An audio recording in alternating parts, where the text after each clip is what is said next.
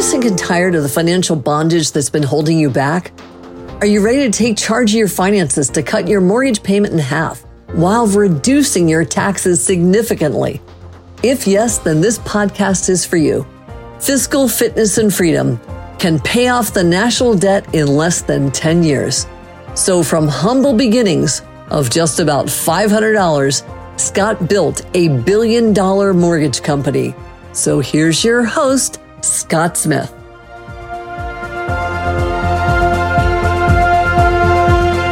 Hi, everyone. Welcome back to Fiscal Fitness and Freedom. I'm Laura Lewis. I'm here with Scott Smith. How are you, Scott? I'm doing good. How are you today? I'm doing great. What did um, you have in mind on this episode? well, our last episode, we did a quick overview of the whole Financial Freedom Act. Right. And I know we have a couple new listeners who are just joining us halfway through. And I wanted to also do the same thing for Banking 2.0, just so we can have one main spot. I know we've broken it up into several episodes before, but I think it would be fun to do that today. Banking 2.0. Yes. How would you characterize it? Let's start there. Well, the, okay. So the reason for it there's two big drags on um, sources of friction for your standard of living. Two big drags on the economy, and one is taxes, which we took care of that yesterday. You know, bringing taxes down to a quarter of one percent. That's a big reduction. The other big drag is the cost of finance. So if you can eliminate the need for interest, which Banking 2.0 does, and we can explain why, that would cut a mortgage payment in half, cut a student loan payment in half, cut your credit card payments way down. And if you look at that cost of interest, not just for you in home ownership, it goes to the owner of an apartment building who passes the rent on to you. And it also goes into cost of manufacturing goods and services. That component of interest is a major cost to doing business. And even on the government side, it's somewhere 12 to 15 percent the cost of our budget is you know comes to interest payments on the debt. So that's banking 2.0 removes the second biggest tax that you pay without realizing you're paying it and that is the cost of interest. I think when we discussed it in different episodes it, it was so broken up into smaller parts that hearing it like that is a little bit more impactful. I know that when we discussed the Financial Freedom Act, one of the most powerful parts was how much we were going to cut down on the tax burden.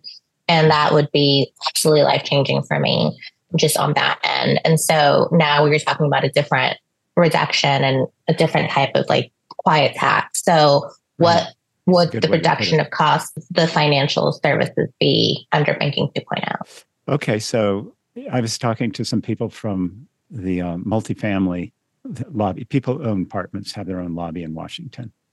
And they were breaking down the cost of an apartment. And a third of it comes from interest like this.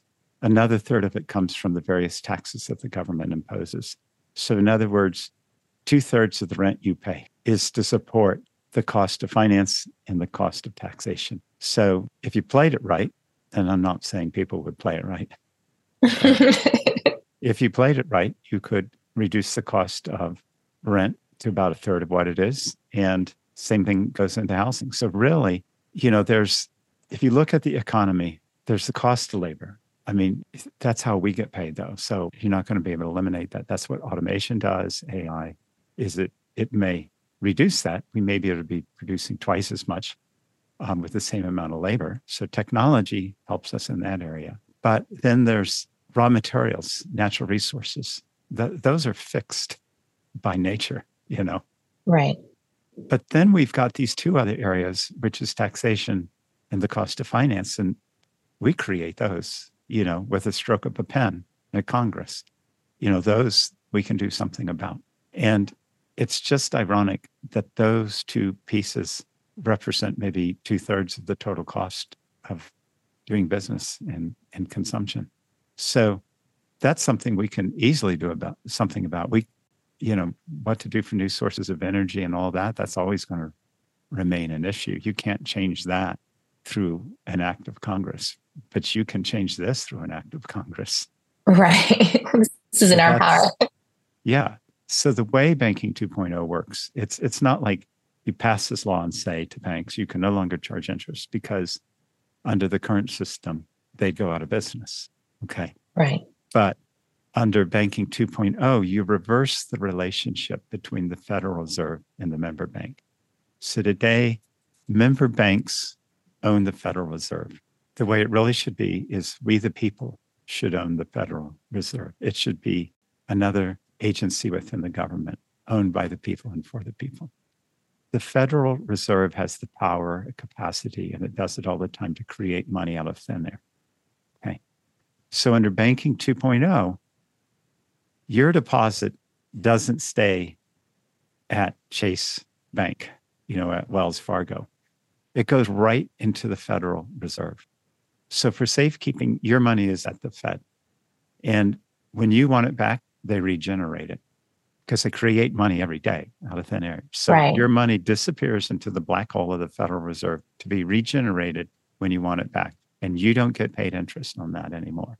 And so now the banks are not using your money for their investments and their loans. Instead, the bank goes to the Fed and says, We have a qualified loan, we have a qualified investment, we need this money. And the Fed creates the money with no interest again, just creates it out of thin air with no interest, gives it to that bank, and the bank then lends it out. And it doesn't have a cost of funds anymore, you know. And so it lends it out at no cost of funds. So it makes it money, its money off of an origination fee. And I was a lender throughout the 90s. I ran the whole business and we made our money off of the origination fee. You can lend all the money you need and just earn the money of an origination fee. The other fee they earn is the servicing fee. And so, as a servicer, they're just managing those loans, collecting the money, foreclosing if they have to. And there's a servicing fee. It's around a quarter of a point a year. Those are the only cost to borrowing under that. The system already survives off of servicing fees and origination fees. So we can do that.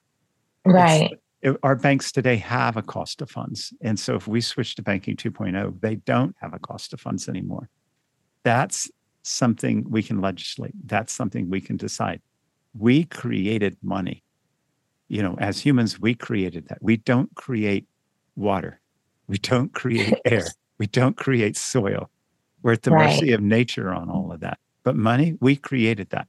And so we don't need to have an interest rate to do that. And it's not, I think in another episode, you asked me, like, doesn't borrowing just become this fantasy land of willy nilly? You borrow all the money you, you want. It's not, not at all. You still have the same regulations on qualifying for a loan. I think that's where I was getting hung up because it's like, okay, it's interest free. Like there's so Mhm. much opportunity. And I'm like, well, that's a no brainer. I would just borrow a ton of money that I don't plan to pay back Yeah. because there's, you know, whatever the case. And I'm like, well, what's stopping us from doing that? And you explained So- it so well. So it is borrowing ratios. Today, you can borrow for a home loan, and the payment can be up to a third of the co- of your income. So if you get rid of interest, now it's only up to a sixth of your income. But you see, the beautiful part about that is the cost of your housing is now a sixth of your income, not a third. And Right. that's a big difference. You know, you know, if you're paying four thousand a month for a mortgage right now, you'd be paying two thousand. You know, if you're paying two thousand, you'd be paying a thousand.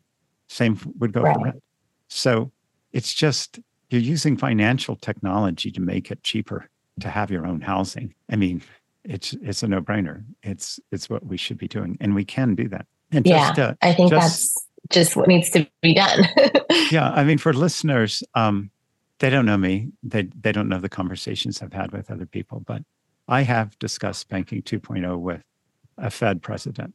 So there's 12 Federal Reserve banks. They each have a president, and then there's a director. And so, not to name names, to put anyone on the spot, one of the Fed presidents read my book, and we spent an hour talking about it. And he said, "I get chills because we could do this. We really could do this." What he also liked about it is it opens the doors to banks doing a wider variety of activities. You see, if Mhm. they're getting their money from the Fed, and the amount of money they get from the Fed is not tied to their deposit base at all, it's only tied to the quality and the qualification of whatever the customers are that need to borrow. you know, where they're investing. The Fed is no longer the, the bank is no longer putting your deposit at risk. Right. It's using Fed money. And you know, you, you have the same penalties. If if they start losing money and they write bad loans, you shut them down. But now when you shut them down, there's no bank run. You know, right. have the too big to fail or a consequence to fail. It's just nope, you're out of business. So that's right. that's a beautiful thing. But they can also begin to make community loans, infrastructure loans. They can make venture capital loans. Banks can engage in a much wider range of business under banking 2.0 and historically go all the way back to 14, 15 1600s you had the medici banks a family in italy. Really a lot of people say they started modern banking hundreds of years ago. They made venture capital loans all the time. You, a bank can't do that today and so right. this opens the door to a wider range of banking it also opens the door to our banks becoming the preeminent international financiers which would really make our country strong because that the Fed can generate the money necessary to do any sort of project overseas. And we in our banking system and our nation can actually make some money off of that. You know, it's not like we're handing the money out, but you'd be we'd be competing with China and some of the other countries, primarily China's taking the large amount of cash they have, investing it into third world nations. Well, we're we're in a better position to do that than they are. Because yeah and i think that's what would make it more powerful. Oh absolutely. It would be a huge strategic advantage for our nation to do something like that. And the money would not be coming out of the pocket of the taxpayers today. Right today you get people who are saying wait why why should government funds go to help these other nations it's coming out of my pocket you can understand the resentment of that but this right. no longer be coming out of people's pocket we'd be getting a benefit just because we happen to be a citizen of the United States and part of our banking system. it's possible you could generate Fed dividends off of the total money being made. And that could be passed on to people. I mean, we got a long ways to go to get to that, but it's possible. That's but the structure is there for it if it the, if it did happen. That's right. Banking 2.0 provides the blueprint to being able to do that. And I know just for our new listeners, uh, we were talking about Scott's book. It is called A Tale of Two Economies. And if you look that up, it is available everywhere. But just make sure you you type in Scott Smith. I think there's um, a couple of Scott Smiths. So just two, that's two, the one. That's right. There's two tales of two economies. And the other, the, uh, another economist wrote one called A Tale of Two Economies. And it's a great book. You should buy them both. his book outlines the difference of uh, how Hong Kong and Cuba have evolved, their economies evolved over the last 30 years, because 50 years, I believe, because, yeah, 50 years. Great experiment. You know, one was a communist approach to the economy, and the other was a pure capitalist. And the difference between those economies is, is remarkable. In my tale of two economies, I'm illustrating the two economies I'm talking about are the monetary economy and the material economy and how they interrelate. And so um, the two books actually go together very nicely. Neither of us knew each other or planned it that way. but it just worked out. Yeah, it worked out that way. So there's two books called A Tale of Two Economies, and they're both on Amazon. And the one by Scott Smith is the one that talks about banking 2.0 and the Financial Freedom Act. Awesome. And I think that's available on the website as well. If you guys pop on there. Yes. Um, physical uh, yeah. fitness and freedom.com, you'll, you'll see that on there as well. So any questions that people have, obviously we have at the bottom of the podcast website, there is a button where you can speak your mind and ask your questions. You don't even have to type them. we get those questions and we incorporate your ideas and your thoughts in in in our episodes. So feel free to speak up, ask any questions about the proposal. Um, but the whole purpose of this pod, podcast is to paint a picture of the way our economy could be just through some legislative changes to take advantage of the technologies that we've developed. So. Right. And like we talked about in the last episode as well, the only way that these things can happen is if we get the word out there. And mm-hmm. that's mm-hmm. what will make it grow. So we hope that you guys are listening and you're loving what you're hearing, and we want to encourage everybody to share this. Uh, it's up to you to spread the word. right now, we're unknown. These are great ideas, but they can catch on.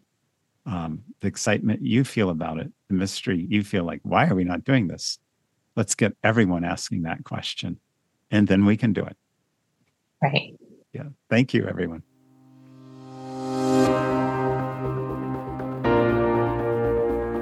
So that's it for today's episode of Fiscal Fitness and Freedom. Head on over to iTunes or wherever you listen and subscribe to the show. One lucky listener every single week who posts a review on iTunes will win a chance in a grand prize drawing to win a $25,000 value grand prize drawing for a private VIP mentoring session with Scott Smith himself. Be sure to head on over to fiscalfitnessandfreedom.com and pick up a copy of Scott's blueprint to discovering your own unique formula to personal success. And join us on the next episode.